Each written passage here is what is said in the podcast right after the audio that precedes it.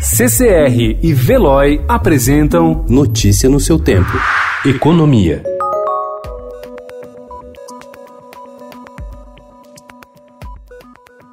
O mercado financeiro viveu ontem mais um dia de caos global por causa da pandemia do coronavírus. Num cenário de incertezas em relação ao impacto na economia mundial, a decisão do presidente americano Donald Trump de suspender voos entre Europa e Estados Unidos deu mais munição para o pânico dos investidores, que levou as bolsas a paralisar temporariamente suas operações ao longo do dia e a registrarem perdas históricas.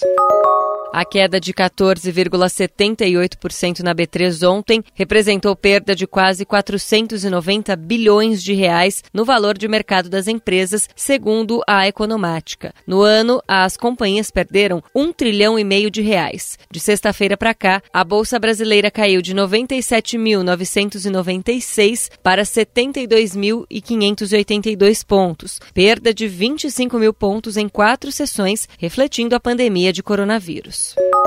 Sob pressão diante do avanço da pandemia do novo coronavírus do Brasil, o governo começou a organizar uma reação para evitar uma quebradeira das empresas por conta da crise e anunciou ontem a liberação de 28 bilhões de reais para dar fôlego à economia. O que se quer evitar é que a crise impeça as empresas de cumprirem suas obrigações, como o pagamento de funcionários e fornecedores e até mesmo dos tributos. Haverá antecipação da primeira parcela do 13º aos segurados do INSS para abril, o equivalente a 23 bilhões de reais.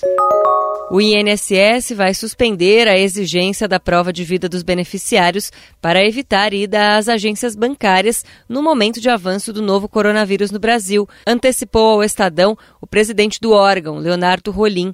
A medida valerá também para seguradoras que fazem o agendamento domiciliar do procedimento. O ministro do Tribunal de Contas da União, Bruno Dantas, sinalizou ao presidente da Câmara, Rodrigo Maia, que é possível suspender a eficácia da ampliação do benefício de prestação continuada, aprovada ontem pelo Congresso. O ministro da Economia Paulo Guedes afirmou que a ideia é recorrer ao TCU e ao STF para questionar a derrubada do veto do presidente Jair Bolsonaro ao projeto de lei que eleva o limite de renda para a concessão do benefício pago a idosos com mais de 65 anos e pessoas com deficiência de baixa renda. Notícia no seu tempo. Oferecimento CCR e Veloy.